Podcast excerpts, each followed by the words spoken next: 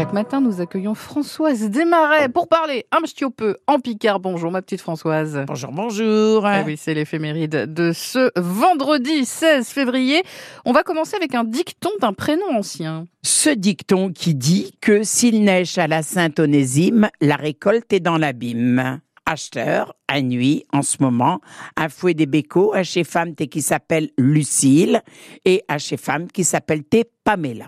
D'ailleurs, à propos de météo, en 2005, il y a le protocole de Kyoto sur le changement climatique qui entre en vigueur.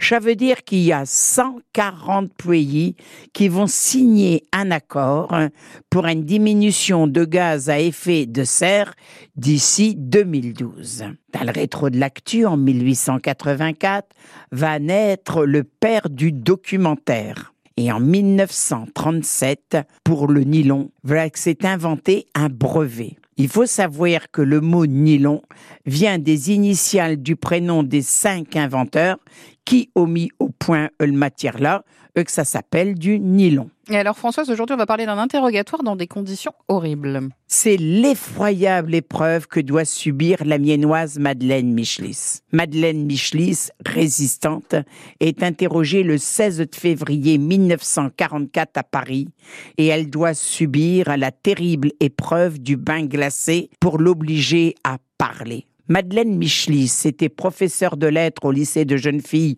rue des Otages et elle avait été arrêtée quatre jours avant par la Gestapo à son domicile rue Marguerite et Marc Ferrandier. C'était donc le 12 février de l'année 1944. Madeleine Michelis, notre résistante, a été torturée et elle va décéder le 21 février 1944 à l'âge seulement de 31 ans. Acheteur, le lycée où Madeleine Michelis a enseigné porte son nom, donc rue des Otages. Françoise Desmarais, qu'on remercie.